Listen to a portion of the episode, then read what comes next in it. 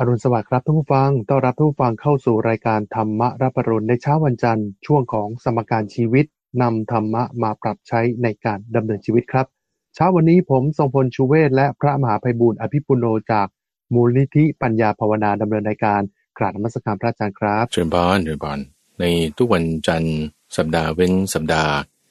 ก็จะมีคุณทรงพลชูเวศผู้จัดรายการบันทึกสถานการณ์ มาร่วมพูดคุย ในรายการธรรมรับรุณด้วย เพื่อที่ว่าจะนำประเด็นเรื่องราวข่าวสาร หรือสิ่งที่น่าสนใจอะไร มาพูดคุยดูซิว่าจะมีแง่มุมธรรมะตรงไหนที่เราจะนำไปปรับใช้ได้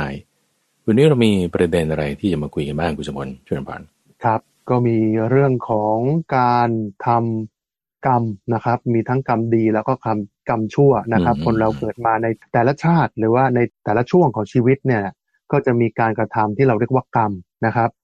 ย้อนนึกกลับไปว่าเออใน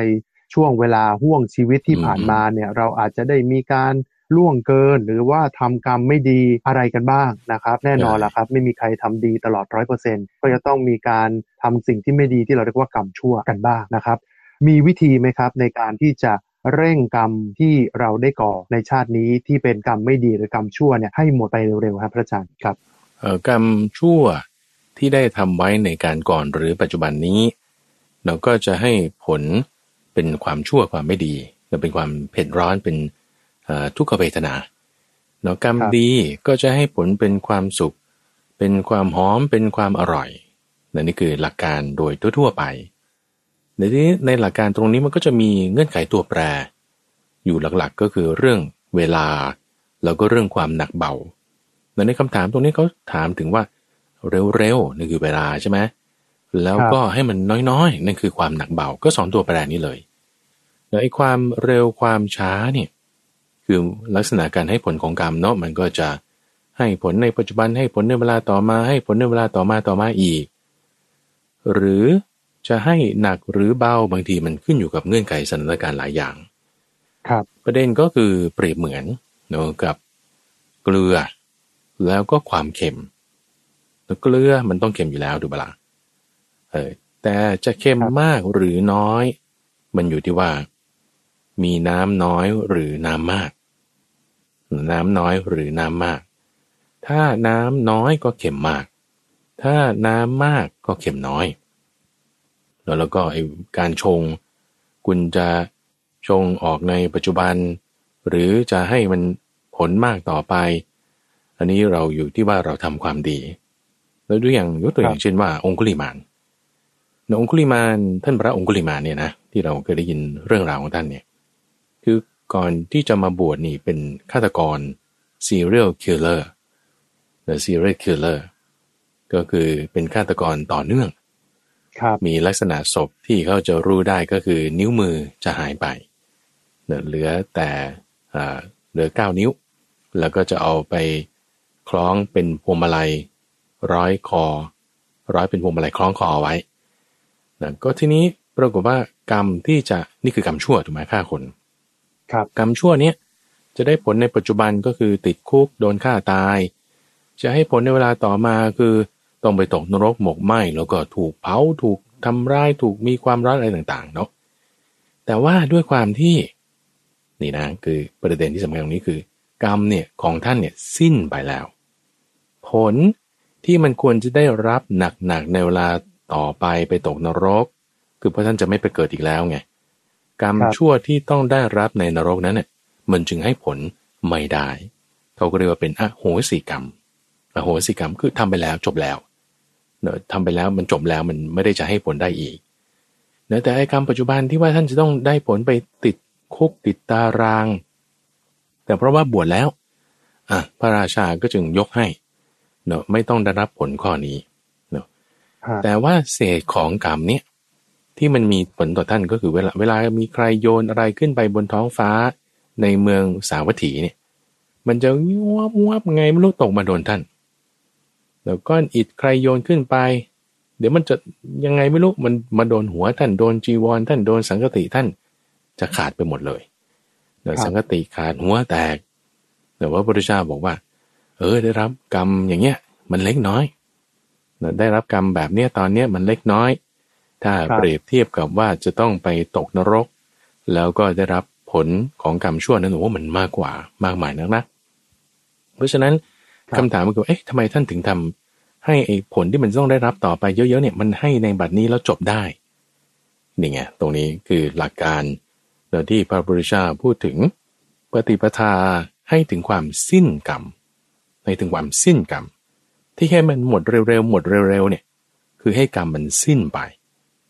กรรมสิ้นไปเนี่ยนะคุณสมบัติหมายถึงทั้งกรรมดีและกรรมชั่วนะ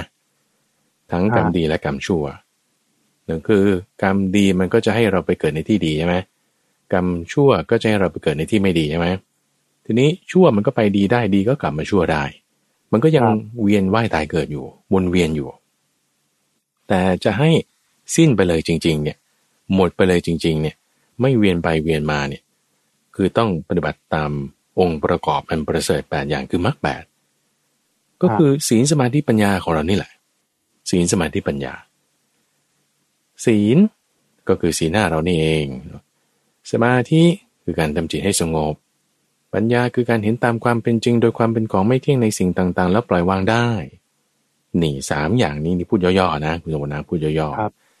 ถ้าเราทำให้มากเจริญให้มากแล้ว อันเนี้ยจะเป็นปฏิปทาในการสิ้นกรรมทำกรรมให้หมดไป เร็วเท่าไหร่ อย่างมากก็เจ็ดปีท่านว่าครับเจ็ดปีได้เหรอเอาก็นี่พระพุทธเจ้าว่าไว้เนาะคือถ้าคุณทำจริงเลยตามศีลสมาธิปัญญาเนาะมีความเพียรมีความแบบไม่เกียจคร้านทำอย่างต่อเนื่องแหมถ้าทำจริง ๆ เลยนะเจ็ดปีไม่ต้องพูดถึงก็ได้เอาหกปีพออ่า แล้วท่านก็ลดลงจากหกปีเหลือห้าปีสี่ปีสามปีสองปีหนึ่งปีแหมแต่ว่าถ้าทำจริง ๆ เลยนะ บอกให้เมตตาเนี่ย ไม่มีเงื่อนไขไม่มีประมาณไม่เว้นใครไว้เลย แม้แต่คนที่ทำให้ไม่ดีกับเรา ให้หมดอย่างเงี้ยครับเอ้ยไม่ต้องเอาปีเดียวเอาเจ็ดเดือนพอฮะเจ็ดเดือน ถ้าคุณทำจริง ๆ นะหกเดือนก็ได้ห้าเดือนสี่เดือนสามเดือนสองเดือนหนึ่งเดือนแม้แต่ถ้าคุณทำจริง ๆ นะเอ่อให้ทานจริง ๆ ไม่คิดจะหวังเอาสิ่งที่เป็นอามิตร แต่จิตใจทั้งต่อหน้าและรับหลังเป็นความดีแล้วเจ็ดวันก็ได้เอา เดือนหนึ่งไม่ต้องก็ได้เอาเจ็ดวันพอกแล้วก็ไล่ลงมาหกวันห้าวันสี่วันสามวันสองวันหนึ่งวัน จนบางทีก็ พูดตอนเช้าได้ตอนเย็น พูดตอนเย็นได้ตอนเช้าก็มีแล้วทำให้กรรมเนี่ยมันสิ้นไปเนี่ยได้แล้วก็จึงพูดถึงว่าการที่เราจะบรรลุธรรมได้นั่นเองเนอะเร่งกรรมที่เราทำมาเนี่ย ให้มันสิ้นไปด้วยการกระทำตามมรรคแปดให้มันหมดไปสิ้นไป ครับเอ่อพูดอย่างนี้ก็คือศีลสมาธิปัญญาแต่บางท่านผู้ฟังก็อาจจะคิดว่า มันมันมันจะได้เหรอศีลสมาธิปัญญามันก็คือเบสิกที่เรารู้ๆกันอยู่นี่แหละ ใช่ท่านผู้ฟังนี่คือเบสิกแล้วเลย คือคือหมายถึงว่าพระพุทธเจ้าเราเนี่ยคุณบนท่านเนี่ยเอ่อเขาเรียกว่าไม่ประมาทเนอะไม่ประมาทในความที่ว่าเอาเรื่องสำคัญสำคัญเนี่ย มาทำให้มันง่าย ๆ แล้วบอกก่อนเลยเนอะบอกเป็นหลักเกณฑ์หลักการให้ทุกคนจำขึ้นให้ได้ขึ้นใจคล่องใจไว้ก่อน ศีลสมาธิปัญญา แล้วก็พยายามทำให้มันได้ก็ค่อยๆทำไปปฏิบัติไปในการที่เราจะทำศีลสมาธิปัญญาให้สมบูรณ์จนกระทั่งกรรมสิ้นไปได้ มันก็อยู่ที่ว่าจะเร็วหรือช้าขึ้นอยู่กับอินทรีย์อินทรีย์อินทรีย์หมายถึงศรัทธาวิริยะสติสมาธิปัญญาของเรา นะว่ามีความแก่กล้าไหม ถ้ามันยังไม่ค่อยแก่กล้ามันก็จะได้ช้า โอ้ยบางทีเจ็ดปีก็ยังไม่ได้โดนเจ็ดสิบปีได้หรือเปล่าบางทีเจ็ดชาติเจ็ดร้อยชาติเจ็ดอสงไขยอาจจะยังไม่ได้ก็ได้โดยอยู่ที่ว่าอินทรีย์แก่กล้าไหม แต่แต่ถ้าอินทรีย์แก่กล้าเจ็ดปีนี่ได้แน่โอ้ยเจ็ดปียกไว้ก็ได้ เอาเจ็ดวันก็พอ หรือวันเดียวก็อาจจะได้ แต่ถ้าอินทรีย์เราแก่กล้าจริง ๆ เพราะฉะนั้นถ้าพูดถึงการเร่ง ในการเร่งนะก็คือให้มันได้เร็ว ก็คือปรับอินทรีย์ให้มีความแก่กล้าตรงนี้มันมันจึงเป็นโอกาสของแต่ละคนไม่เท่ากันคุณสมบัติโอกาสที่ไม่เท่ากันหมายความว่าเท่าที่พระอาจารย์สังเกตดูนะ จากที่แบบว่าครับบวชมาหลายสิบปี แล้วก็ดูดูจากคนนี้บางคนนั้นบ้างเนี่ยโอกาสเนี่ยมันจะปรากฏขึ้นแต่ละคนเนี่ยไม่เหมือนกัน แล้วก็จะเห็นได้ชัดเจนคือช่วงที่เจ็บไข้ได้ป่วย จนแบบว่าก็เรียกเป็น terminal illness อะเจ็บป่วยแบบเสี่ยงจะตายแล้วอะเช่นครับบางคนอยู่ๆเป็นโรคหัวใจ โอ้แบบเกือบตาย บางคนเป็นมะเร็ง หมอบอกอยู่ได้อ่าหนึ่งปีฮะหรือบางคนแก่งอมเลย พวกเนี้ยจะมีแนวโน้มที่อินทรีย์จะแก่กล้าขึ้น ได้รวดเร็ว คือเร่งความเร็วในการที่จะบรรลุธรรมได้ง่ายขึ้น อันนี้คือพระอาจารย์ตั้งเป็นข้อสังเกตไว้แล้วทำไมอย่างนั้นเอาเพราะว่าความทุกข์เขาอยู่ต่อหน้าแล้วไง คุณสมพลได้เคยได้ยินคำนี้ไหมว่า เห็นทุกข์จึงเห็นธรรมอ๋อฮะเห็นทุกข์จึงเห็นธรรมเนี่ยไอ้ทุกข์เนี่ยมันจึงมาเป็นตัวเร่งปฏิกิริยาเนอะถ้าเราเห็นทุกข์เอ๊ะ แต่ทำไมบางคนเห็นทุกข์เอ๊ะไม่เห็นธรรมแฮะ ก็ยังจมอยู่ในกองทุกข์อยู่นั่นน่ะใช่ไหมโอ้ยแบบไม่ชอบเลยอยู่ในความทุกข์ทำไมฉันไม่เห็นธรรมสักที เอาเพราะว่า เห็นทุกข์ไม่เห็นธรรมเพราะไม่ได้ใส่ศรัทธาไม่ได้ใส่ปัญญาลงไปเนอทุกข์เนี่ยมันจึงเป็นตัวเชื่อมระหว่างศรัทธาและปัญญา ให้มันเชื่อมกันได้แล้ววนลูปในการที่จะทำอินทรีย์ของเราให้แก่กล้าเนอทุกข์เนี่ยจึงเป็นฐานที่ตั้งของศรัทธาศรัทธาก็ทำให้เกิดปัญญา ปัญญาใส่ลงไปในทุกข์ก็ทำให้เกิดศรัทธาศรัทธาก็ทำให้เกิดปัญญาปัญญาใส่ลงไปในทุกข์ก็ทำให้เกิดศรัทธาหมุนไปวนไปอินทรีย์เราแก่กล้าขึ้นมา เนอะวิกเกสลิงเนี่ยมันอยู่ตรงนี้คือตรงทุกข์ถ้าเราเห็นทุกข์อย่างดีจริง ๆอะจะเป็นตัวเร่งกรรม ที่เราทำไม่ดี หรือดีไว้ก็ตาม ให้เราอยู่เหนือกรรมนั้นทำกรรมนั้นให้สิ้นไปได้เร็วขึ้น เพราะอินทรีย์เราแก่กล้าฮะอินทรีย์คือศรัทธาวิริยะสติสมาธิปัญญานี่แหละ แก่กล้าขึ้นจากการที่เราเห็นธรรมคือเห็นทุกข์นั่นเอง แต่ตรงนี้จะช่วยได้เจริญพร อืมครับ แล้วเรื่องของการทำความดีกับการทำบุญล่ะครับ มีความเหมือนกันหรือว่าต่างกันยังไงครับอาจารย์พระบุญนี่พระพุทธเจ้าจะหมายเอาเรื่องของจิต แต่ว่าบุญคือชื่อของความสุข ที่เกิดขึ้นที่จิตของเรา ซึ่งความสุขจะเกิดขึ้นที่จิตของเราก็ได้จากการทำความดี ความดีท่านก็จะหมายเอาสามช่องทาง คือทางกายทางวาจาทางใจ เพราะฉะนั้นความดีกับบุญเนี่ย มันก็จึงเป็นคำที่เป็นไวยพจน์กัน เป็นคำครับอ่าคล้ายๆกันแต่แต่จะหมายเอาในบริบทที่แตกต่างกันนะบุญก็จะหมายเอาในบริบทเรื่องของจิต ส่วนความดีก็จะหมายเอาในบริบทเรื่องของการกระทำช่องทางกายวาจาใจ ซึ่งทางกายก็จะเป็นไม่ฆ่าสัตว์ไม่ลักทรัพย์ไม่ประพฤติผิดในกาม ทางวาจาก็ไม่พูดเพ้อเจ้อไม่พูดส่อเสียดไม่พูดคำหยาบ ไม่พูดโกหกครับแต่ทางใจก็ไม่คิดพยาบาท ไม่คิดเพ่งเล็ง มีสัมมาทิฏฐิ อันนี้ก็จะเป็นความดี ซึ่งถ้าทำความดีทางกายวาจาใจแล้ว ก็จะเป็นบุญหมายถึงเป็นความสุขเกิดขึ้นที่จิตของเราแต่ทีนี้ไอ้คำว่าความดีเนี่ย ดีหรือไม่ดีแล้วมันก็ต้องมีคู่เปรียบ แล้วก็จะต้องเปรียบเทียบ ถ้าบุญก็เปรียบกับบาปเนาะดีก็เปรียบกับชั่วแล้วดีก็เปรียบกับชั่ว ทีนี้ดีชั่วในความหมายที่ท่านให้แนวทางคือไกด์ไลน์เอาไว้ คือทางกายวาจาใจอย่างนี้นะ ทีนี้แต่ละคนแต่ละท่าน ก็จะให้นิยามว่าดีหรือไม่ดีหรือชั่วเนี่ยแตกต่างกันครับเช่นสำหรับคนที่เป็นนักเรงสุรา นะหมายถึงว่าชอบกินเหล้าชอบเล่นการพนันอะไรเงี้ยเขาก็บอกกินเหล้านิดหน่อยไม่เป็นไรอ่าหรือเล่นการพนันเล่นหวยไม่เป็นไร แต่ถ้าเล่นไฮโลครับเนี่ยไม่ได้อย่างนี้นะเขาก็จะแบบมีอะไรที่มันจะแหวกแหวกแนวไปบ้างเนอะเพราะฉะนั้นจะดีหรือชั่วเนี่ย มันไม่ได้อยู่ที่ว่าใครก็ได้จะเป็นคนกำหนดนะครับเออมันก็ต้องอยู่ที่ว่าเอาคนดีกำหนด ซึ่งในที่นี้เราก็คือเอาพระพุทธเจ้าท่านกำหนดเอาไว้เนะดีหรือชั่วนะแล้วก็จะให้ผลเป็นบุญหรือบาป เกิดขึ้นที่จิตของเราแต่ที่นี้คำว่าทำดีได้ดีนะคำนี้ก็อยากจะอธิบายสักนิดหนึ่ง เพราะว่าบางคนเขาจะพูดอย่างนี้คุณสมบลเอ่อทำดีได้ดีมีที่ไหน เออครับทำชั่วได้ดีมีถมไป เออ เพราะเราก็เคยเห็นเนาะคนที่ครับทำชั่วทางกาย เช่นโกงเช่นอะไรเงี้ย เอ๊ะกลับได้ความสุขในปัจจุบันใช่ไหมได้ยศตำแหน่งบ้างได้ชื่อเสียงเงินทองบ้างทั้งทั้งๆที่เรารู้ว่าเออคนนี้เขาโกงเขาทำไม่ดีต่างๆ นานาใช่ไหมก็เลยมีความเชื่อไปว่าเอ๊ะทำดีมันไม่เห็นแต่จะได้ดีเลย เออมันกลับได้ทุกข์เนอะไอ้คนที่ทำความดีเนี่ยนะ คนที่ทำความชั่วแทนที่ว่าจะได้ทุกข์มันกลับได้สุขก็เลยมีความผิดเพี้ยนกันไปก็ต้องบอกตรงนี้ก่อนว่าคำว่าดีเนี่ย หมายถึง สิ่งที่เป็นบุญที่เราได้กระทำณเดี๋ยวนั้น ครับเดี๋ยวพอเราได้ทำความดีความดีเกิดขึ้นเดี๋ยวนั้นเลย ถูกปะละ่ะเช่น เรามีเมตตาทางวาจาเงี้ยความดีทางวาจาก็เกิดขึ้นนะเดี๋ยวนั้นเลย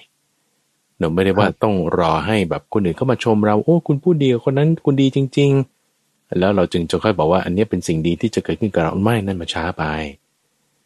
เพราะพอเราพูดดีต่อหน้าคนอื่น ทั้งรับหลังด้วยเมตตาวจีกรรมเนี่ยความดีเกิดขึ้นเดี๋ยวนั้นเนจิตเราเป็นบุญกุศลเดี๋ยวนั้น ทีนี้ไอ้บุญกุศลที่เราทำแบบบางทีมันให้ผลเป็นทุกขเวทนาเป็นไปได้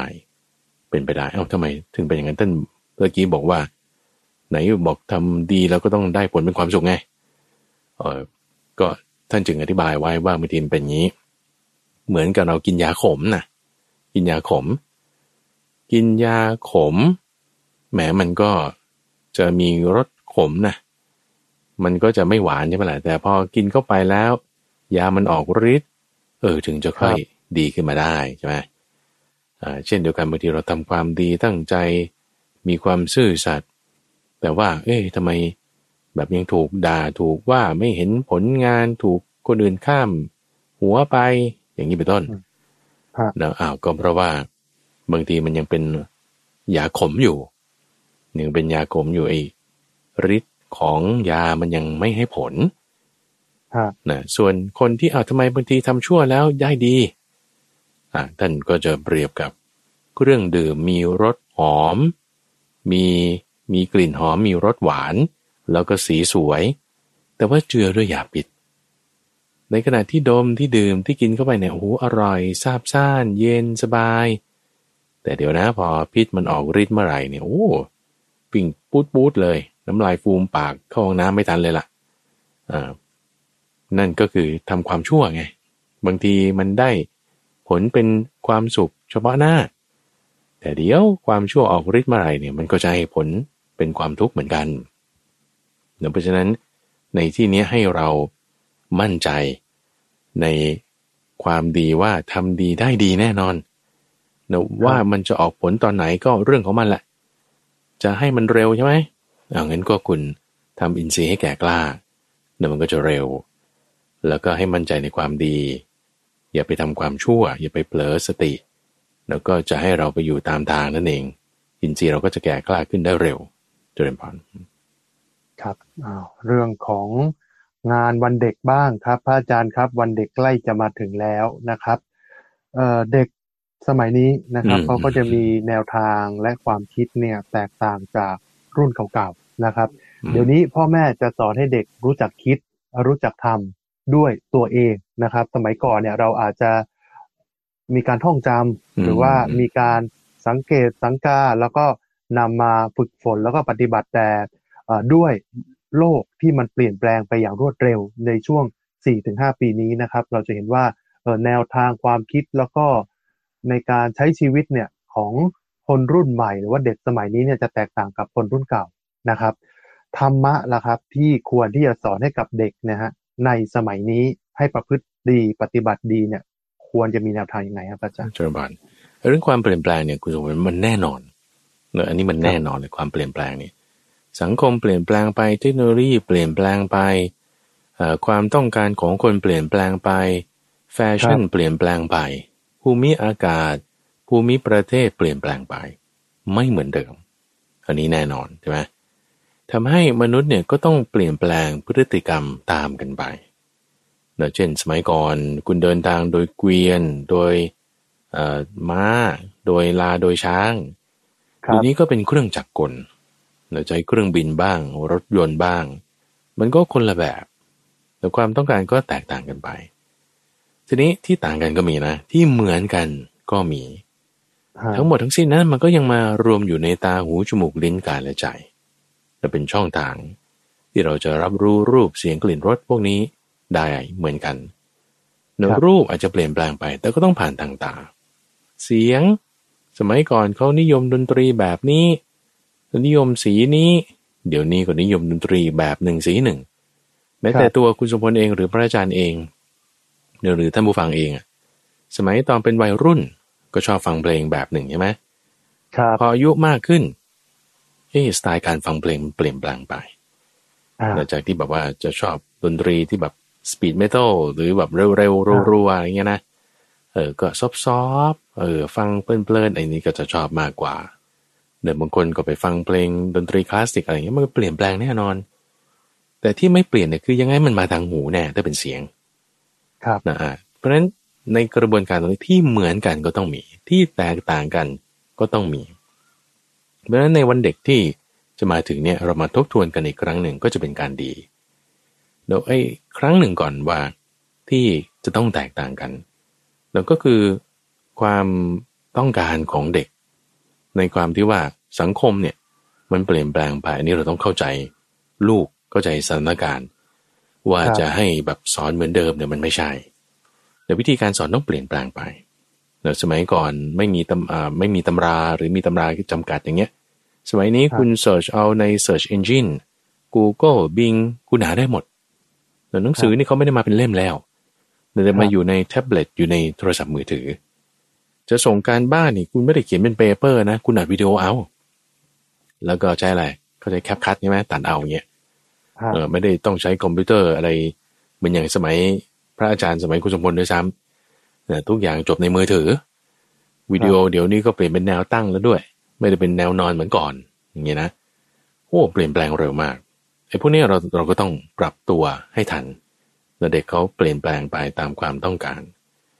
แต่ที่ต้องเหมือนกันเนที่ต้องเหมือนกันต้องมี พระอาจารย์อยากจะพูดตรงส่วนที่เหมือนกันนี้ซะก่อน ไม่ว่าเวลาจะเปลี่ยนแปลงไปยังไงเนี่ยหน้าที่ของพ่อแม่ คือให้ลูกตั้งอยู่ในความดี ห้ามลูกเสียจากบาป ให้ตั้งอยู่ในความดี ห้ามเสียจากบาป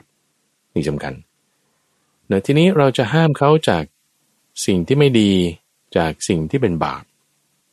ก็จะต้องอย่าเอา ความไม่ดีความบาปเออไปกระทำให้เห็น เช่นบางทีก็ถ้าเขาทำไม่ดีอย่างเงี้ยนะ เช่นอารมณ์เสียอารมณ์ร้อน เราก็ทำลายข้าวของ แล้วเราก็เลยครับจะอารมณ์เสียอารมณ์ร้อนอาตีเขาด่าเขาว่าเขาณจุดนั้น เอาเอาอากุศล เอาบาป คือการด่าการว่าการลงมือลงไม้เนี่ยเป็นบาปใช่ไหมเราจะใช้บาปให้กำจัดบาปเนี่ยมันไม่ได้ไงอ่าไม่ว่าจะสมัยไหนนะก็ต้องเป็นอย่างนี้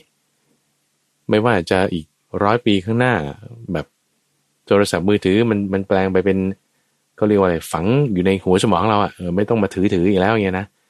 หรือมันยังไงก็ตามเป็น variable เป็น AI เป็นอะไรเงี้ยก็ต้องใช้ความชั่วในการกำจัดความชั่วเนี่ยไม่ได้เราก็ต้องสอนให้เขารู้จักที่จะตั้งไว้ซึ่งความดีห้ามจากบาปให้ได้ โดยที่อย่าเอาบาป อย่าเอาการด่าการว่ามาเป็นตัวกระทำ วิธีครับสอนวิธีนำเสนอต้องเปลี่ยนแปลงแน่นอน วิธีสอนวิธีนำเสนอต้องเปลี่ยนแปลงแน่นอน แล้วด้วยอย่างรายการธรรมราบรุณนะครับคุณผลครับถ้าสมมติว่าเราจะเอาคำสอนของพระพุทธเจ้ามาโดดๆแล้วก็เออเนี่ยเขาขี่เกวียนไปตรงนี้นะอ่าอ่าแล้วก็กินอ่าข้าวแบบนี้ข้าวก็เรียกว่าข้าวมัทุปายาตอย่างนี้โอ้คนฟังก็จะไม่เก็ตละยังไงนะเออ เดี๋ยวนี้เขาไปรถเขากินก๋วยเตี๋ยว อย่างนี้เป็นต้นเนี่ย คือถ้าเรายกตัวอย่างมันไม่ได้เชื่อมโยงกับยุคสมัยที่บุคคลนั้นก็เป็นเขาก็จะฟังไม่รู้เรื่องไงอืมเพราะฉะนั้นลักษณะการสื่อสารยังไงเนี่ย ก็ต้องเปลี่ยนตามความที่เขาจะเข้าใจ ครับนะแต่เนื้อหาที่จะในความที่ห้ามจากความชั่ว ให้ตั้งอยู่ในความดี อันนี้ต้องเหมือนเดิม ต้องเหมือนเดิมครับเดี๋ยวถ้าอะไรที่เป็นความชั่วเช่นความขี้เกียจขี้คร้านความมักง่าย อกุศลธรรม ความคิดพยาบาท เราต้องรู้จักสอนให้เขากำจัดสิ่งนั้นเสียและความเพลิดเพลินเป็นต้น แต่อะไรที่เป็นความดี เช่น ความขยันหมั่นเพียรการรู้จักเอาตัวรอด ความยืดหยุน ความซื่อสัตย์ความกตัญญูเอ่อเราก็ต้องสอนให้เขารู้จักที่จะตั้งอยู่ในคุณธรรมเหล่านั้นในวิธีการสอนต้องเปลี่ยนแปลงแน่นะครับแต่ไอ้สิ่งที่เป็นกุศล สิ่งที่เป็นอกุศลเนี่ยจะเหมือนเดิมเราจะเหมือนเดิม ครับเอ๊ะพระอาจารย์ฮะแล้วเนื้อหาที่จะสอนเนี่ย การที่จะสอนแล้วก็วิธีการสอนเนี่ยควรต้องทํำยังไงครับมีคำแนะนํำไหมฮะวิธีสอนที่ดีที่สุดแล้วก็คือตามหลักของพระพุทธเจ้าเลยคือทำเป็นตัวอย่างทำเป็นตัวอย่างพ่อแม่ก่อนเลยนะพระพุทธเจ้าเนี่ยจะสอนสาวกให้เก็ตให้เข้าใจได้คุณสมบัติท่านทำเป็นตัวอย่าง คือสอนสิ่งที่ท่านทำ ทำสิ่งที่ท่านสอนอันนี้คือเป็นหลักที่มาแต่ไหนแต่ไรแล้วคุณสมบูรณ์ลองคิดดูสมมติว่าถ้าพระพุทธเจ้าไม่มีสีเนี่ยแล้วสอนให้สาวกมีสีเนี่ยมันมันจะไปได้ไงใช่ไหมล่ะเออใช่ถ้าพระพุทธเจ้าไม่มีสมาธิแล้วก็สอนสาวกเฮ้ยพวกเธอทำสมาธินะ แต่ฉันไม่ทำหรอกแต่เธอทำหรอก มันมันจะไปได้ไงใช่ไหมล่ะครับเออเช่นเช่นเดียวกันเนี่ยถ้าพ่อแม่สอนลูกอย่าพูดคำหยาบสิแต่แต่พ่อแม่นี่ยังแบบ ใส่กันยับเลยอย่างเงี้ยโอ้มันมันไม่ได้ มันก็ไม่ได้เป็นตัวอย่างที่ดีฮะเอ๊ะทำไมพ่อแม่ทำได้แล้วทำไมฉันทำไม่ได้มันจะมีข้อโต้เถียงเนี่ยพระอาจารย์ก็นั่นน่ะสิก็ใช่ไงเพราะฉะนั้นเราก็เราก็ต้องทำเป็นตัวอย่างไงอันนี้จะเป็นวิธีการสอนที่ที่ดีที่สุดเลยคลาสสิกมากๆแล้วก็จะไม่เปลี่ยนแปลงด้วยวิธีการสอนแบบนี้ ครับทีนี้พ่อแม่เนี่ยคือเนื่องจากว่าคือตัวเองก็จะเห็นว่าโอ้สถานการณ์ร่วมเปลี่ยนแปลงไปนั่นนี่นู่นเงื่อนไขการดำเนินชีวิตเนี่ยต้องบีบคั้นฉันต้องทำเร็วนั่นนี่ ใช้ฉันมาคอยพูดปากเปียกปากแฉะนั้นไม่ได้ ต้องด่าต้องว่ามันมันไม่เวิร์กไงอ่าถ้าเราจะบอกว่าแบบเนี่ยสถานการณ์โลกเปลี่ยนแปลงไปจะสอนเด็กยังไง ครับโอ้ยมันก็ต้องทำให้ดูเป็นตัวอย่างนั่นแหละเออเขาบอกว่าเด็กสมัยนี้ดื้อมากขึ้นนะอาจารย์จริงไหมถ้าคำว่าดื้อในที่นี้หรือถ้าคุณสมบูรณ์จะหมายว่า แบบเขาไม่ยอมฟังเขาไม่เชื่อฟังเนี่ย พระอาจารย์ว่ามันมันไม่ได้เป็นอย่างนั้น แต่ว่าถ้าดื้อในที่นี้หมายถึงว่าเขาจะมีคำถามมากว่าทำไมต้องอย่างนี้ไม่อย่างนั้น อันนี้พระอาจารย์บอกโอเคแต่คือถ้าดื้อแบบเออสงสัยไงมันธรรมดา แล้วตัวเราเองเป็นเด็กก็ขี้สงสัย ถามนั่นถามนี่ แล้วทีนี้ในสมัยเนี้ยข้อมูลข่าวสารมันเข้าถึงกันง่าย ใช่ไหมอะไรที่มันเป็น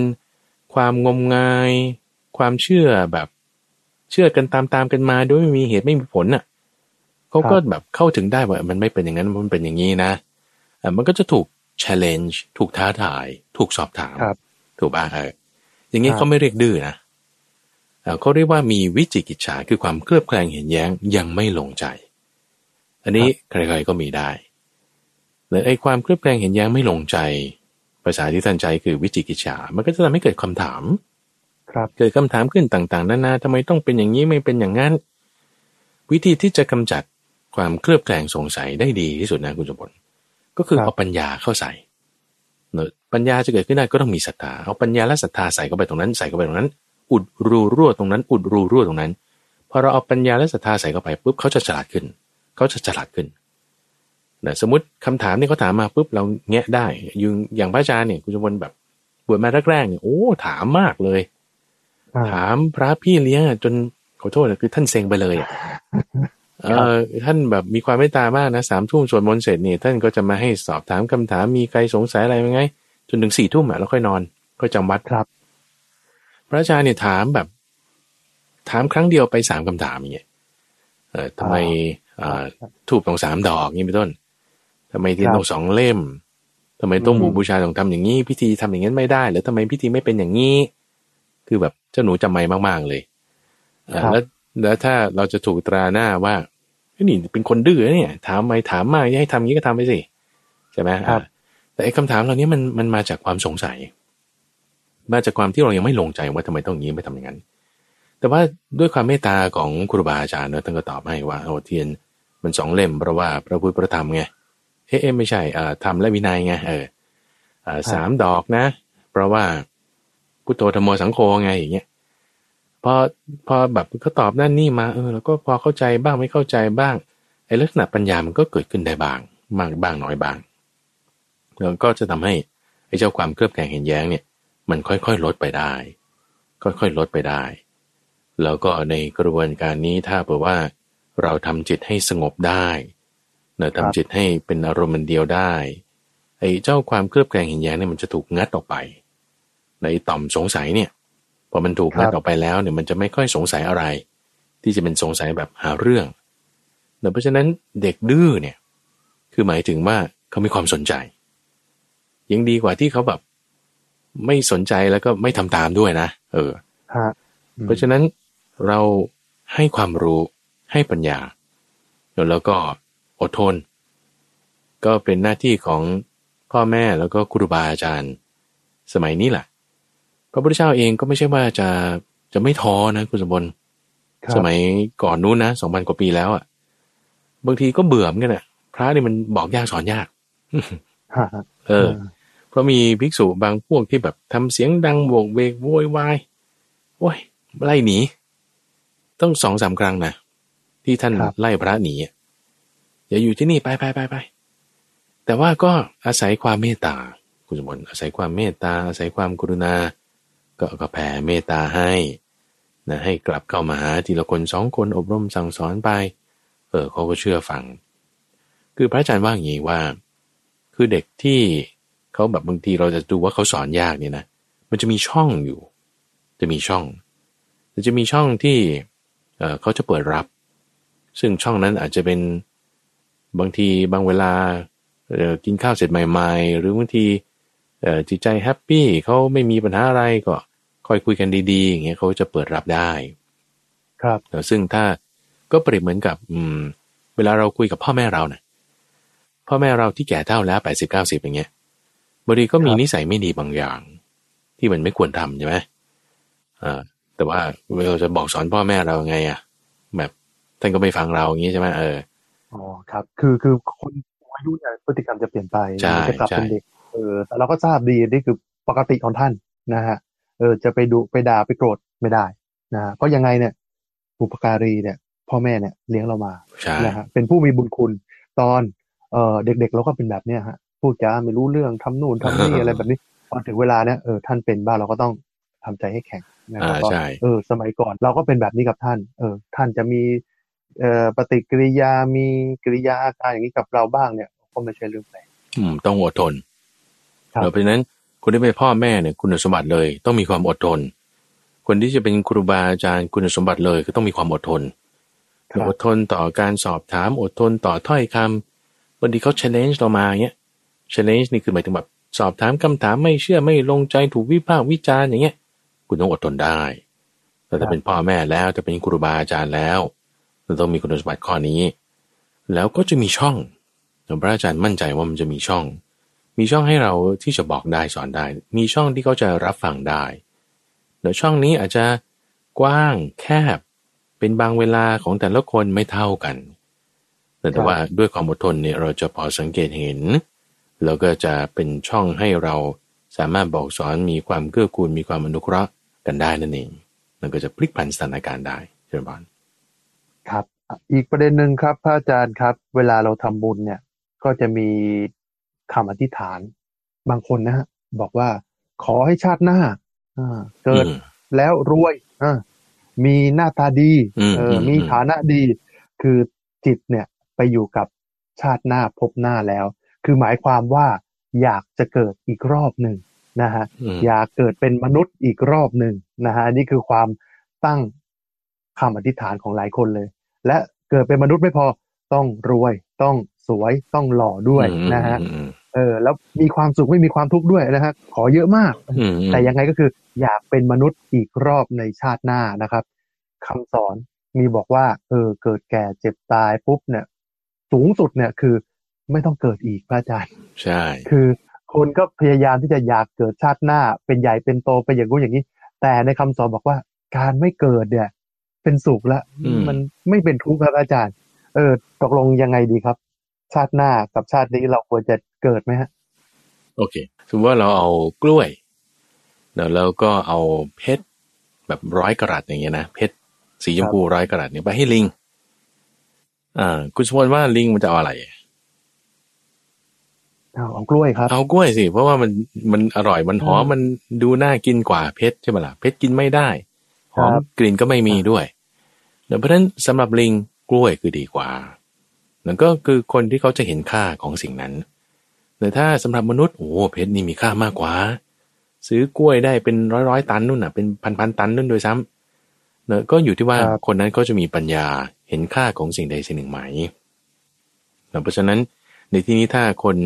ที่เขามีปัญญาสูงเขาก็จะเห็นได้ว่าความเกิดเนี่ยมันเป็นทุกข์นะ แต่ว่าถ้าคนที่มีปัญญาน้อยลงมาหน่อยก็ยังคิดว่าการเกิดมันยังยังดีอยู่ ยังมีคุณอยู่เขาถึงจะเอา ครับเนอะแล้วก็ถ้า คนที่ยังไม่เข้าใจที่แย่ลงไปกว่าอีกก็คิดว่าการเกิดไม่มีชาตินี้ไม่มีชาติหน้าไม่มี อันนี้แย่ลงไปกว่าอีกคือคือคนที่เขายังเชื่อว่าชาติหน้ามีพบหน้ามีเนี่ย พระอาจารย์ว่ามันยังดีกว่า แต่ยังดีกว่าคนที่ไม่เชื่ออะไรเลย ไม่เชื่อว่าชาติหน้ามีพบหน้ามีอันนี้แย่เลยเนื่องเพราะว่าแนวโน้มของจิตเนี่ยเขาจะจะทำคนละแบบสมมติเราเราพูดถึงว่าคนที่ไม่เชื่ออะไรเลยนะ ว่าชาติหน้ามีกรรมดีมีกรรมชั่วมีเนี่ยเขาไม่เชื่อเนี่ยเขาจะทำชั่วในทุกอย่างเออเออเขาจะแบบไม่แคร์อะไรไงจะเปล่าไม่เชื่อในความดีอืมนะฮะคิดว่าเอาทำให้มันสบายในชาตินี้อะไรพออแล้วย่างเงี้ยอ่าใช่เออนะแต่ว่าไอ้คนที่คิดว่าเออ ชาติหน้าเนี่ยขอให้รวยขอให้สวยขอให้หล่อขอให้ไม่ยากจนขอให้มีกินมีใช้ไม่ขัดสน เขาจะทำอะไรเขาจะทำความดีเขก็ต้องทำบุญเออทำความดีทำความดีในชาตินี้ทำความมันยังดีไงเข้าใจปะมันยังดีครับ ยังดีกว่าที่แบบทำความชั่ว ทีนี้ครับในลักษณะคำสอนของพระพุทธเจ้าเนี่ยคือแบบคือคือท่านใช้คำนี้ว่าบริสุทธิ์บริบูรณ์สิ้นเชิง คือ absolute ครับที่ดีแล้วยังมีดีขึ้นไปอีก ที่เราเรียกว่าแบบสูงแล้วยังมีสูงขึ้นไปอีกที่ละเอียดแล้วยังมีละเอียดลงไปอีกเข้าใจไหมเพราะฉะนั้นถ้าเราคิดว่าเออการเกิดใหม่เนี่ยดีเอาเกิดดีๆมันก็ดีแน่ละไม่มีปัญหาคุณก็ทำความดีไปดีใช่ไหมแต่ว่าที่อ่าดีไปกว่านั้นนะมันคือการไม่เกิดนะหืมทำไมเป็นอย่างนั้นล่ะท่าน โอเคตรงเนี้ยคุณต้องใช้ปัญญาไงอ่าใช้ปัญญาในการทำความเข้าใจ เพราะว่าที่เกิดมาเนี่ย สุขมันมีก็จริงแต่ทุกข์มันก็มาด้วย มนุษย์เนี่ยสุขทุกข์มันพอๆกัน ถ้าคุณจะเอาดีจริงๆเนี่ยไปเป็นเทวดาดีกว่า ที่ดีกว่ามนุษย์น่ะ มนุษย์คุณคิดว่าคุณร่ำรวย คุณมีเงินทอง มีชื่อเสียงโอ้ยเป็นอะไร พระเจ้าจักรพรรดิเลยเอาให้เป็นพระเจ้าจักรพรรดิเนี่ย ความสุขของพระเจ้าจักรพรรดิเนี่ย มันเท่ากับเศษดินติดปลายเล็บ ถ้าเปรียบครับเทียบกับความสุขของเทวดาบนสวรรค์ในชั้นดาวดึงเอ้าครับจริงเหรอท่านไม่เห็นรู้เลย ก็เพราะว่าเรารู้เพราะเฉพาะเท่าที่เราเห็นในมนุษย์ไง แต่พบอื่นอย่างอื่นมันก็มี เช่น สวรรค์ชั้นดาวดึง สวรรค์ชั้นยามา สวรรค์ชั้นดุสิตาพวกนี้พระพุทธเจ้าก็สอนไว้ว่าเออเขามีความดีอย่างนี้อย่างนี้เขาเสวยสุขอย่างนี้อย่างนี้เพราะเขาทำกรรมมาอย่างนี้อย่างนี้โอ้เราก็ครับทำให้มันละเอียดขึ้นดีขึ้น เพราะว่าเราเรารู้แล้วไง ก็คือมีปัญญาเพิ่มขึ้น แต่ทีนี้ครับที่ดีกว่าคือเทวดาก็เป็นพรหมไปอีกเอ่อพรหมนี่โอ้มีความสุขที่เหนือกว่ากามนะ เป็นความสุขที่แบบโอ้โหนิ่งเย็นสบายสว่างเนาะเอ่ออายุก็ยืนกว่าเอ่อความเป็นอยู่ก็ดีกว่า ครับอ่าเป็นอย่างนี้ยิ่งดีกว่าอีกเหนือกว่าพรหมอีกก็ยังมีอีกนั่นก็คือนิพพานอย่างเงี้ยเอ่อครับก็ใช้ปัญญาที่ยิ่งยิ่งขึ้นไป เพราะฉะนั้นศาสนาคำสอนเนี่ยมีหลายระดับ มีหลายระดับ เพราะฉะนั้นถ้าเราจะแบบว่าไปตีเตียนคนที่อยู่ระดับต่ำกว่าว่าไม่ดีอย่างนั้นนี่มันก็พูดไม่ถูกใช่ไหมอย่างอย่างบุคคลที่ยังเชื่อเรื่องพระเครื่อง ยังเป็นสายมูอยู่บ้างเนี้ยนะเอ่อถ้าจะถูกจะไปตีเตียนเขาโดยส่วนเดียวเนี่ยก็ก็พูดไม่ถูก ตราบใดที่เขายังทำความดีอยู่และยังเชื่อในเรื่องกรรมดีกรรมชั่วอยู่ ซึ่งอันนี้ก็จะเป็นสัมมาทิฏฐิในระดับที่ยังอยู่ในโลก ทีนี้มันก็จะมีสัมมาทิฏฐิในระดับที่เหนือโลกขึ้นไปอีกเนอะซึ่งอันนี้เราก็คือใช้ปัญญาครับใช้ปัญญาในการที่จะให้เห็นตามความเป็นจริง ในเรื่องที่ละเอียดลึกซึ้งยิ่งขึ้นไป ก็ต้องศึกษาเราศึกษา เพราะฉะนั้นท่านผู้ฟังที่ฟังรายการธรรมาราบรุณหรือรายการธรรมะไหนๆก็ตามเดี๋ยวเราก็ทำความเข้าใจให้มันลึกซึ้ง ในทางคำสอนให้ดียิ่งขึ้น เราก็จะกำจัดทุกข์ ให้มันละเอียดได้มากขึ้น จนกระทั่งสิ้นทุกข์โดยชอบ โดยสิ้นเชิงนั่นเองเจริญพรอืมครับ มีอีกประเด็นหนึ่งฮะ เรื่องของพ่อแม่อืมกับลูกนะฮะคือเราก็ทราบกันดี ถ้าลูกทำไม่ดีกับพ่อแม่หรือบุปการีเนี่ยมันจะมีบาปติดตัว และบาปหนักด้วยพระอาจารย์ อืมอืมเออใช่แต่ถ้ากลับกัน พ่อแม่ทำไม่ดีกับลูกบ้างละฮะพ่อแม่บาปไหมครับ จะถือว่าเป็นผู้ให้กำเนิดผู้มีพระคุณเลี้ยงดูปูเสือกันมา แล้วไอ้ทำบาปกับลูกเนี่ยทำไม่ดีกับลูกเนี่ยเออมันจะมีผลอะไรไหมฮะหักลบกันแล้วมันมันเหมือนหักลบกลบหนี้ไหมพระอาจารย์อืมเออมันมีเรื่องราวตรงนี้คุณสมบัติตอนที่พระพุทธเจ้าเคยเกิดเป็นอาจารย์ที่สาปาโมกข์เนี่ยครับอาจารย์ที่สาปาโมกข์ก็คืออาจารย์ที่สอนความรู้ให้กับเหล่ามานพในสมัยก่อนๆนู่นเนาะซึ่งอาจารย์ที่สาปาโมกข์เนี่ยบางทีก็ต้องขนาบลูกศิษย์ของตนเองแล้วมีลูกศิษย์คนหนึ่งที่ ตอนนั้นเป็นเอ่อเขาเรียกว่าเป็นโอรสของพระราชาจากเมืองปราณสีนะ แล้วก็เดินทางไปเรียนกับอาจารย์เนี่ยพพิ่งเล่าเรื่องนี้ให้ฟังเมื่อสักวันศุกร์สองสัปดาห์ที่แล้วนี่มั้งเดี๋ยวปรากฏว่าเจ้าชายองค์เนี้ยเห็นหญิงแก่คนหนึ่งเขาก็เอามาเล่นงานมาตากไว้เดินมาตากแล้วก็เฝ้าไว้เจ้าชายองค์นี้ก็เลยหยิบกินอ่าสักหนึ่งกำมือ หยิบแล้วก็มากิน หญิงชรานี่เขาก็ไม่ได้ว่าอะไรเขาก็มองมองดูไม่ว่าอะไร เออ ไม่ว่าอะไรก็ไม่ว่าอะไรก็ดีวันต่อไปตอนที่เดินไปท่าน้ำเนี่ยหญิงชรานี่เขาก็ตากอยู่นั้น ก็หยิบกินอีกคราวนี้หยิบกินอีกหญิงชราก็ไม่ว่าอะไรคราวนี้ เออ เจ้าชายคนนี้ก็เออก็ดีให้สงสัยเขาจะให้เรากินอยู่เรื่อยก็เลย วันที่สามก็เอาอีกนี้คุณวนเอาอีก เอาอีกก็หยิบกินอีกคราวนี้ หญิงชรานี่ เห็นอาจารย์ของเจ้าชายองค์นี้เดินมาพอดี ร้องขึ้นเลย ร่ำให้กร่ำกรวญบอกโอ้เนี่ย เด็กคนนี้นี่เขาขโมยไปทั้งสามครั้งสามคราว แล้วจะทำให้ฉันหมดเนื้อหมดตัวอะไรว่าไปอย่างงี้ได้ไหมโอ้เจ้าชายคนนี้ก็ตกใจเลยเอ้าทำไมวันนี้เป็นงี้วะทำไงเนี่ย อาจารย์ก็เลยพิจารณาดูแล้วเนี่ย ลงโทษเจ้าชายองค์นี้นะให้จับแขนสองข้างเลย แล้วก็เคี่ยนที่หลังสามทีนะเคี่ยนที่หลังสามทีตามกำมือที่คุณเอานี่ไป เอาเม็ดงาไปเจ้าชายวันนี้เขาแค้นมากเลยนะแค้นมากขนาดว่า แม้ถ้าฉันได้ขึ้นครองราชเมื่อไหร่นี่ฉันจะประหารอาจารย์คนนี้ให้ได้เลย เพราะว่ามาตีหลังฉันอย่างนี้เนซึ่งภายหลังโพธิสัตว์นะคืออาจารย์ที่สาปาโมกเนี่ยก็รอเวลาคือพอพระราชาขึ้นครองราชแล้วตอนเป็นหนุ่มเนี่ยนะก็ก็ถูกเชิญให้ไปที่เมืองพาราณสีเราไปพระราชวังว่าว่าก็จะถูกแบบถูกฆ่าแน่นอน แต่ตัวเองก็แบบรู้รู้ข่าวแหละแต่ยังไม่มั่นใจเอารอให้พระราชาอยู่ในมัชชิมวัยซะก่อนนั่นคือวัยกลางคนพอที่จะรู้ความอะไรต่างๆแล้ว สุดท้ายพอไปถึงปุ๊บพระราชานี่จะสั่งฆ่าเลยเดี๋ยวโพธิสัตว์เนี่ยจึงสอนตรงนี้ว่า ถ้าคนที่เป็นอริยชน ในที่นี้คืออริยชนมีสี่แบบหนึ่งในสี่แบบเนี่ยก็คือคนที่เติบโตมาก่อน มีความรู้มาก่อน มีหลักเกณฑ์มาก่อนเนี่ย เขาห้ามกันคนที่ไม่ดี เช่นตัวเราอย่างเงี้ยนะตัวเราเนี่ยจะตกอยู่ในสิ่งที่เป็นกุศลธรรมแล้วเขาห้ามกันกีดกั้นถือว่านั่นเป็นการสั่งสอน นั่นไม่ใช่การผูกเวรแต่เป็นการสั่งสอนให้ออกจากอากุศลธรรม ให้ออกจากอากุศลธรรม ถ้าจะเปรียบก็คือเหมือนกับการสอนม้าด้วยวิธีรุนแรงของนายเกสิ แต่นายเกสิคนฝึกม้าเนี่ยก็จะมีฝึกม้าด้วยวิธีละมุนละม่อมด้วยวิธีรุนแรงละมุนละม่อมก็คือบอกให้มันทำอย่างนี้อย่างนี้แล้วมันก็ทำอย่างนั้นอย่างนั้นแต่นี้มันไม่ทำไงเอ๊ะถ้ามันไม่ทำก็ต้องสอนด้วยวิธีรุนแรง ว่าถ้าไม่ทำนั้นคุณจะมีโทษอย่างนี้อย่างนี้ ถ้าไม่ทำคุณจะถูกตีอย่างนี้อ่าในกรณีนี้ก็เหมือนกัน คุณทำไม่ดีเนี่ยคุณไม่ทำความดีคุณถูกตีอย่างนี้ถ้าคุณทำความดีคุณจะได้ผลดีอย่างนี้ ได้รับคำชมอย่างนี้ นี่คือละมุนละม่อม เพราะนั้นการสอนมันก็จะมีวิธีรุนแรงด้วย มีวิธีละมุนละม่อมด้วย เพราะนั้นการสอนด้วยวิธีถ้ารุนแรง แต่ว่าด้วยจิตที่ไม่ผูกเวไม่เป็นอกุศลนะ เอออันนี้ไม่ถือว่า ไม่ถือว่าเป็นบาป ครับนั่นคือไม่ผิดศีลน่ะ อ่า ถ้าไม่ผิดศีลเนี่ยมันมันไม่ไปตกนรกอยู่แล้วแต่ที่มันมันจะแตกต่างกันกับเรื่องของการตัดสิน การบอกสอนนี่แตกต่างกันกับเรื่องของการตัดสินคดีความ ครับคือพระอาจารย์ต้องการจะแยกแยะให้ชัดเจนตรงนี้ไปเลยแต่เช่นว่าถ้าคุณเป็นผู้พิพากษาเดี๋ยวเรื่องนี้มันมันมีอยู่มาในในยักของเตมีใบที่ท่านผู้ฟังอาจจะเคยได้ยินเรื่องนี้มาก่อนเตมีใบนะ ที่ตอนนั้นเป็นเด็กแล้วก็ระลึกชาติได้โพธิสัตว์ของเราเนี่ยระลึกชาติได้โอ้ชาติก่อนนั้นเคยเป็นพระราชานะแล้วก็สั่งประหารคนชั่วนี่นะฟอสั่งประหารปุ๊บโอ้ยเราต้องไปตกนรกต้องนาน เพราะว่าแค่สั่งประหารเขาเราไม่ได้ทำด้วยซ้ำ เขาทำความชั่วแล้วเราลงโทษคนชั่วด้วยกรรมชั่วเนี่ย มันเลยกลายเป็นไม่ดีเนาะอ้าวเป็นไม่ดีทำไงมันไม่อยากขึ้นครองราชแล้วก็เลยแกล้งเป็นใบ้ไปอย่างนี้มันไม่เหมือนกัน เพราะว่าการสั่งสอนเนี่ยเป็นลักษณะที่เปิดโอกาสให้เขาได้กลับตัวเราได้กลับตัว แต่ในขณะที่การลงโทษไปเลยอะ คือฆ่าไปเลยไงคือมันปิดจ็อบแล้วเลย มันจะไปมีโอกาสให้เขาทำความดีตรงไหนอะใช่ไหมล่ะเออมันเลยแตกต่างกันตรงนี้เนอะไม่เป็นการผูกเวร แต่ถ้าสั่งสอนนะ แต่เป็นการเปิดโอกาสให้เขาได้ทำความดี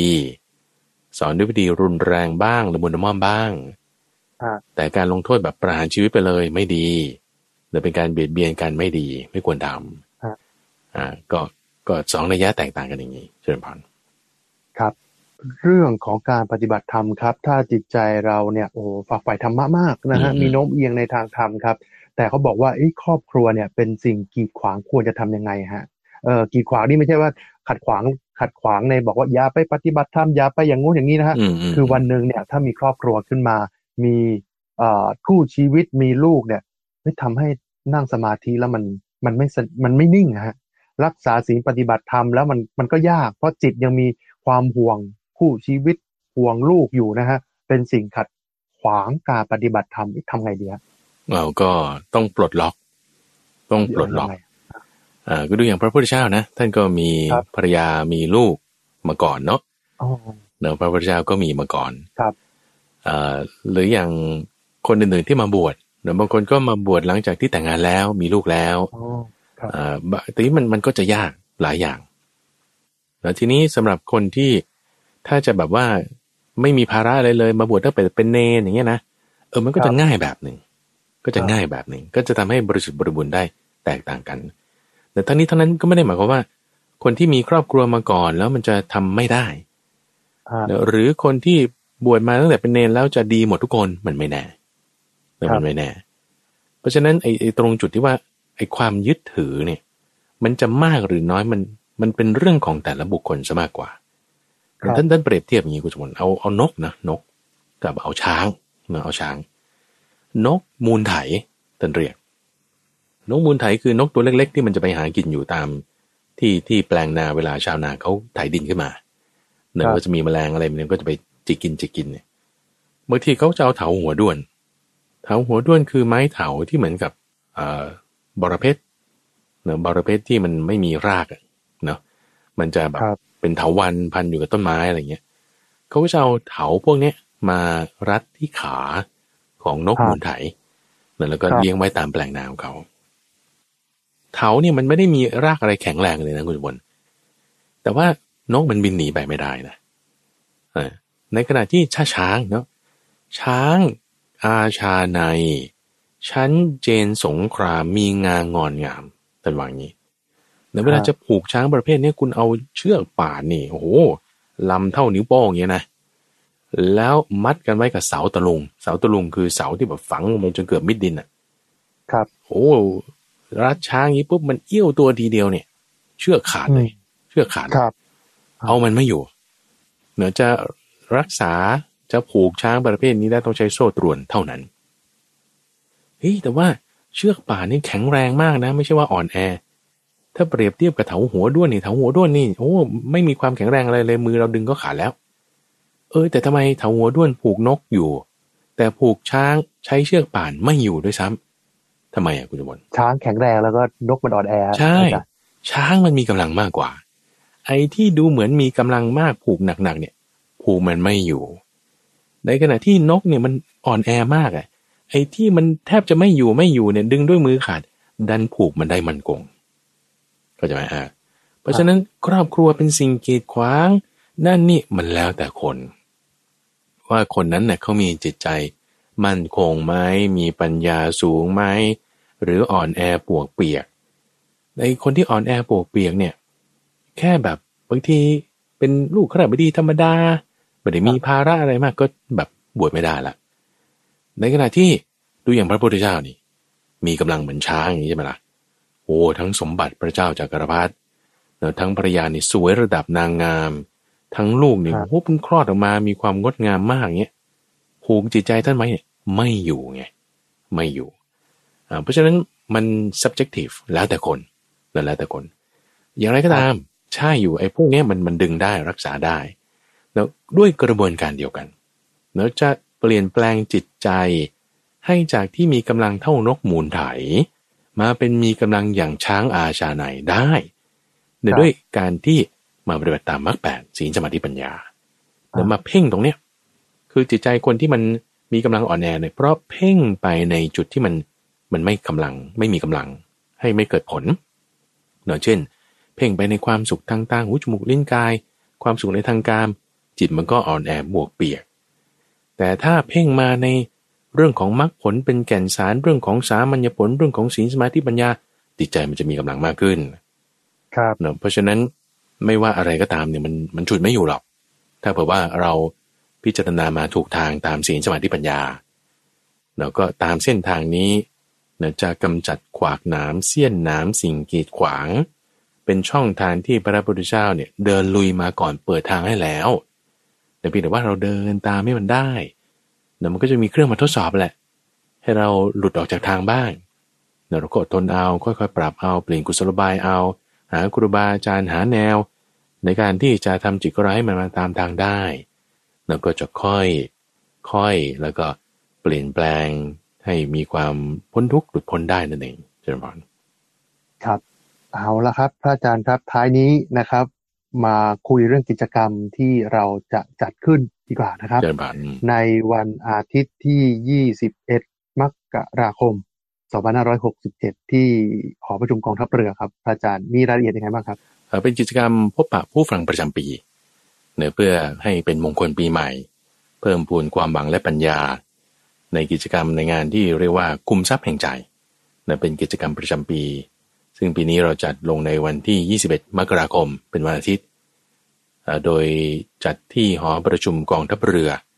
ตั้งแต่เวลา 9 โมงเช้า ซึ่งก็จะเปิดให้ลงทะเบียนตั้งแต่ 8 โมงเช้า โดยในช่วง 3 วันของวันงานเนี่ยก็คือ เสาร์อาทิตย์และจันทร์ก็จะมีการจัดรายการสด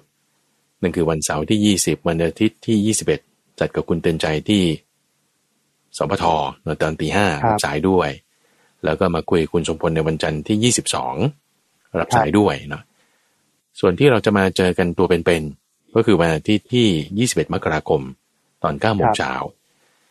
โดยกิจกรรมที่ท่านผู้ฟังจะได้ทำเป็นภารกิจให้ท่านผู้ฟังได้ทำที่ในงานที่หอประชุมกองทัพเรือ กลุ่มทรัพย์แห่งใจนั่นก็คือ ฟังทำแล้วรับของขวัญเนื้อเสียงดวงธรรมกำจัดความกังวลใจคือเราก็จะมีสปินวิลแล้วก็เหมือนกับเสียงเซมซีนี่แหละคงล้อหมุน อ่าคงล้อหมุนเออเรามีความข้องใจมีความไม่ลงใจในเรื่องอะไรเราต้องจิตอธิษฐานดู ดูซิว่าพุทธพจน์บทไหนเนี่ยมันจะมาตอบคำถามของเราได้บ้างเนี่ยก็จะเหมือนกับให้เสียงเซมซีจับเอาแต่ว่าเซมซีเนี่ยไม่ใช่ว่าเป็นคำพยากรณ์อะไรนะ เป็นพระสูตร ที่พระอาจารย์เลือกมาแต่ว่าพระสูตรข้อความตรงนี้ของพระพุทธเจ้าเนี่ยตอบโจทย์ในการทำในการดำเนินไปของเรายังไงได้บ้างเนื่อเพื่อที่จะกำจัดความกังวลใจ แล้วค้นหาสมบัติในจิต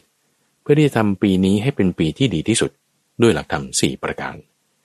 ซึ่งก็จะมีการฟังธรรมด้วยมีการเล่นกิจกรรมต่างๆ เหล่านี้ ก็คุณชวนก็จะได้มีโอกาสแชร์ข้อมูลด้วยเกี่ยวกับเรื่อง อะไรที่มันจะอะไรหลาย ๆ อย่างโดนที่จะแบ่งปันเป็น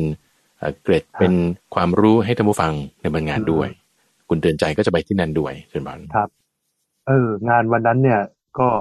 จะได้สอบถามท่านผู้ฟังแล้วครับ ว่าเป็นยังไงบ้างจากการรับฟังธรรมะรับอรุณนะฮะคือสอบถามความเห็นเลยล่ะครับเพื่อที่จะนำไปปรับปรุงรายการนะครับ ให้สอดคล้องกับความต้องการของผู้ฟังมากยิ่งขึ้น เพราะรายการนี้เออไม่ได้ตามใจผู้จัดนะฮะรายการนี้เด้อ ตามใจผู้ฟัง วันนั้นก็จะได้มีการคุยกันนะฮะคุยกันเป็นวงเสวนาใหญ่ ๆ เลยทั้งห้องประชุมว่าเออเราอยากจะเห็นเราอยากจะได้อะไรสำหรับธรรมารับรุณในปี 2567 นี้ ท่านอยากฟังอะไรและสิ่งไหนเนี่ยที่บอกว่าเออ มันมันนานแล้วเอออยากจะให้เอาออกหรือว่าอยากจะให้มีการทำอะไรเนี่ย วันนั้นเราจะได้คุยกันคืออยากคุยกันไม่ได้คุยกันคือเราอะก็พูดอย่างเดียว แต่เราไม่เคย ไม่ค่อยได้ถามว่าเออพวกท่านเนี่ยมีความเห็นยังไงหรือว่า มีใครก็อะคนนึงอาจจะเห็นอย่างหนึ่งอีกคนนึงอะอาจจะเห็นอีกอย่างหนึ่งอะเราจะได้นำแนวทางแบบนี้นะครับ แนวทางเหล่านี้เนี่ยมาใช้ในการปรับปรุงรายการของเราต่อไป แล้วพบกันนะครับ วันอาทิตย์ที่ 21 มกราคม 2567 นะฮะตั้งแต่ 9 โมงฮะที่หอประชุมกองทัพเรือครับ ซึ่งในในการนี้ก็อยากจะทราบจำนวนซะก่อนว่าเราจะได้เตรียมเข้าของเตรียมที่นั่งอะไรให้เหมาะสม ก็อยากให้ท่านผู้ฟังได้แจ้งนะสำหรับท่านที่จะมา โดยให้ไปที่เว็บไซต์ของมูลนิธิที่ปัญญา .org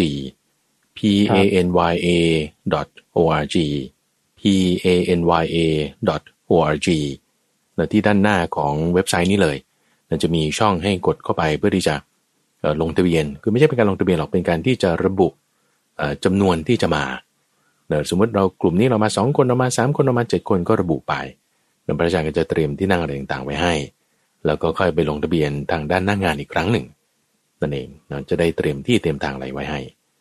ก็ที่เว็บไซต์ปัญญา .org เชิญบานครับนะครับทั้งหมดนี้เป็นเรื่องราวนะครับ ที่เรานำมาฝากทุกฟังในรายการธรรมะรับปรุณในเช้าวันจันทร์สมการชีวิตครับ วันนี้เวลาหมดแล้วผมทรงพลชูเวศและพระมหาไพบูลอภิปุโนจากมูลนิธิปัญญาภาวนาลาท่านฟังไปก่อนนะครับ พบกันใหม่ในครั้งหน้า วัสดีครับ เชิญพาน